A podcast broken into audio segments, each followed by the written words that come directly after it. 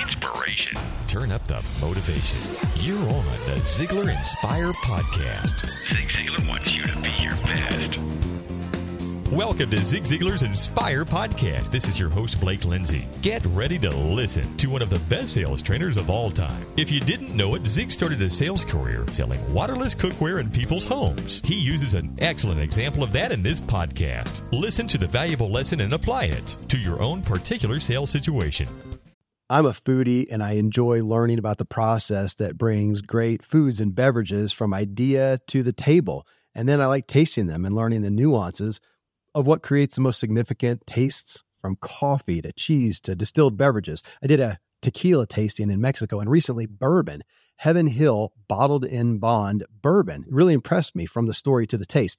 I grew up in Kentucky where horse racing and bourbon are famous, and I got introduced to Heaven Hill bottled in bond bourbon. It's produced by Heaven Hill Distillery, which has been and still remains family owned since 1935. And I'm impressed with the bourbon's ultra rich, smooth taste. And right on the bottle, it states that this bourbon is seven years old, which is actually three times longer than what's required to be certified as bottled in bond.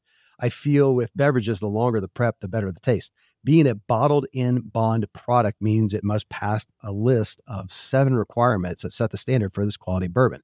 So look for it at your local store. Heaven Hill reminds you to think wisely and drink wisely. Now, I got a question to ask of all of you professionals. Is the sales process something you do to the prospect, or is it something you do for the prospect? Something you do for the prospect. Now, we easily answered that one, didn't we? Years ago, I fought in the ring. As a matter of fact, I fought two years. Uh, the only reason I quit, as a matter of fact, was because of my hands. The referee kept stepping on them. but let me tell you, let me tell you, when I was in the ring before every match, the coach would say, Now you go out and explore. You find out, you tend to you just spar around, find out where the prospect or where the opponent's weaknesses are, and you exploit them. In football, they tell the quarterback, probe, find out where the team is weak, exploit it. In basketball, in tennis, all of these things, it's always explore, exploit. Find out where they're weak, take advantage of it. In the world of selling, we say find out where the opponent, that is the prospect, is weak, that is, has a need, and strengthen that need by selling them your goods, your products, and your services. Another one of those reminders right here is in order. If the prospect has a problem, they want the solution. We need to remind ourselves of that over and over. We are not in an antagonistic position. We actually are on the same side of the table.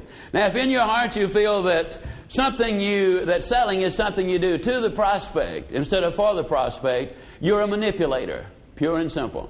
And folks, I'm going to tell you, manipulators will on occasion sell things, but they will never build a sales career. And they'll never feel good about what they're doing. And they'll never gain the acceptance and respect of their peers and their colleagues. Now, suppose when, uh, as I explore some questions with you to establish a point, that we find out right now just really where your heart is. How many of you sell a pretty good product? Can I see your hand? Okay. How many of you sell an exceptionally good product? Okay. How many of you sell a product which solves a problem? How many of you honestly think that when you sell a product that solves a problem, that you deserve a profit? Okay. How many of you believe that when you sell two products that solve two problems, that you deserve two profits? Okay? Now, I'm not trying to put words in your mouth because, as the late Fred Herman said, that ain't sanitary. But what I do want to establish in your mind is simply this the more people you help with the more problems, then the more profit you deserve. Is this not true? Okay? How many of you have been in the world of selling for as long as one year?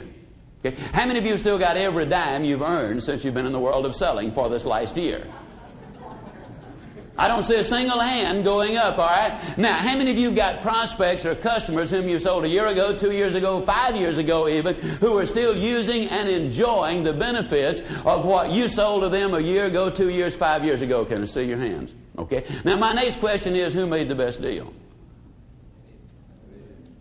Who made the best deal? Wasn't it the customer?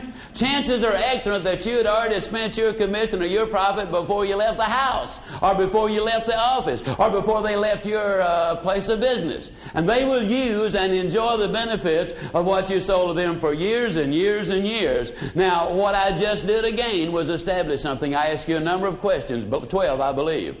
Now, had I come out and said to you, yeah, the customer is the big winner, you'd have said, well, yeah. But, I mean, I didn't do so bad either. You see, there's a fine line that you need to keep crossing. And so I ask you those questions. I wasn't telling you that they said that the customer got the best deal. I was asking you, and by asking you, that's exactly what happens. Then I led you to the decision. When you're dealing with your customers, when you ask them, then you are persuading because they cannot argue with the answers they give themselves as a result of the questions you ask. Again, that's the reason we have so many questions in this series. Now, there are five basic reasons why your prospect will not buy from you. That's no need, no money, no hurry, no desire, and no trust. Now, because those are so critically important, you need to really explore them in a little more depth. First is no need. Well, let me em- emphasize that people don't buy just what they need. If they did, our economy would be in a shambles. How big a house do you really need? How many clothes do you really need? How many suits? How many dresses? How many skirts? How many blouses? How many cars do you really need? Are you eating more food than you really need to eat? How many pairs of shoes do you need? How much vacation do you really need? Uh, how many television sets do you really need? Now, of course, I'm going to answer none. Uh, but, uh, you know, if you're a television fan, uh, do you really need one all over the place? In this very hotel where I'm in for the first time in my life, I've been in a public facility where they put a television set in a John. This is the first time I've ever seen it. I mean, uh, they really have gone all out in that respect. Now, when the question comes up, what do you need? The answer is we don't sell just what people need. We sell people what they want. Now, how effective will you be at? Well, who drives the nicest car? The man who sells a Mercedes or the man who sells bread? I think that answers the question in your own mind as to who is going to be selling the most of what. In other words, what I'm really saying is very simply that if we had to depend on what people needed, then we would be selling very little. Fortunately, we sell people what they want. Many times when the prospect says no, N-O, they say it because they do not know, K-N-O-W, enough. So no because they don't know. Now, if you will remember, in the prospect's mind, he's got a pair of scales, and he's using these scales to make the decision. When you make an effort for that first close, and later we get into when you should make the effort for that first close, when uh, we get into that area, though, I want you to remember that the prospect has a pair of scales there, and when he starts out listening to what you've got to say, in his mind, the price is sky high and the benefit or value is way low. Now, he is not going to give you a big stack of money, in his mind, that is, for a little stack of value. Now, there is no way you're going to get the price down to his value at that point. If you do, a lot of bankrupt companies will tell you what happens. A lot of bankrupt salespeople will tell you what happens. So, what you've got to do is you've got to change the value of what you're offering by giving them additional information. And we will deal with that at great length before the series is over. So, understand when they say no, it's because they don't. K N O W. Second reason people don't buy is they don't have any money. Now, there are some people who really do not have any money. And I don't care how much persuasion you use, you're not going to manufacture. But let me ask you a question. And incidentally, I don't want to disillusion any of you, particularly if you are new in the world of selling. But some people who've said no to you, how many of you had a kind of sneaky underlying suspicion that that dude is lying to you? Could I see your hands? yeah, I know exactly what you mean. A lot of them who say they don't have the money actually do have the money, but they just simply are not saying, I have the money for you. Let me give you a little uh, close. I call it the wanted close, which happened to me not too long after I got in the world of selling. I was up in the little town of Lancaster, South Carolina, in a rural area, the Buford community, about eight miles out of town, headed east.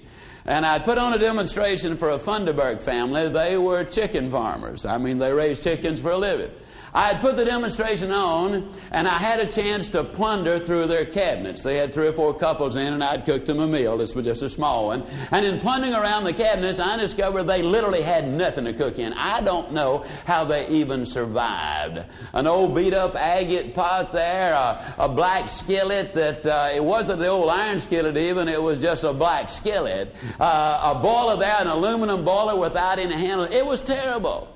And I tried after the demonstration, we normally have made the sale or we've missed the sale, and it's a question of finding out exactly what they need and making the terms or arranging the terms for them to buy. Well, I made the presentation and I tried for well over an hour to close the sale. Normally, I never stayed anything like that long, uh, but I tried for over an hour. Mrs. Funderburk kept saying, Can't afford it, no money, can't afford it, no money. Can't. Sounded like a broken record. That was all she could say. Can't afford it. Well, I don't know whether I said it or she said it or who said it, but something was said about fine china. I'll tell you, when the word fine china was spoken, Mrs. Funderburk's eyes lighted up like the proverbial light bulb. She said, Do you have fine china? I said, Miss Funderburk just happens to be the finest in the whole world. She said, Do you have any with you? I said, You are in luck. Well, quicker than a bunny rabbit, I scooted out to the car. I brought my china samples in, and all I had to do was show the patterns and let her choose the one she wanted. And she gave me an order for china without the first objection, and it was considerably larger than the order for the cookware, which I'd been desperately trying to sell. Now, let me tell you something. That lady desperately needed a set of cookware. Desperately. I would suspect, based on uh, their lifestyle and their home and the friends who had been over and everything else, I would suspect that that lady will use that set of china maybe once a year, if that often. But don't ever overlook something. All of her life, she had wanted a set of fine china. And when people find exactly what they want, somehow or another they're going to scare up the money and make the arrangements in order to get it. Isn't he a good teacher? Zig suggests that anytime he is teaching sales techniques, that we listen to the information over and over until we have it ingrained in our mind. Then we are able to easily apply it to our situation. Use what you have learned this week. Until next week, this is Blake Lindsay encouraging you to live your life to the fullest. Ziglar. Ziglar. Inspiring true performance.